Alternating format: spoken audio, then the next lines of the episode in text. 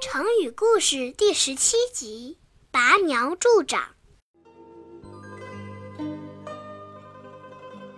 一位农夫在地里种了麦子，可是麦子长得非常慢，他等不及了，想呀想呀，想出一个好主意。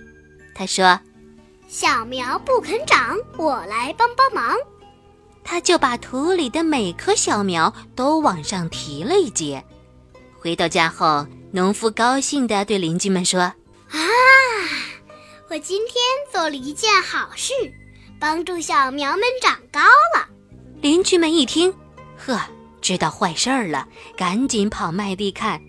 果然，那些麦苗都枯死了。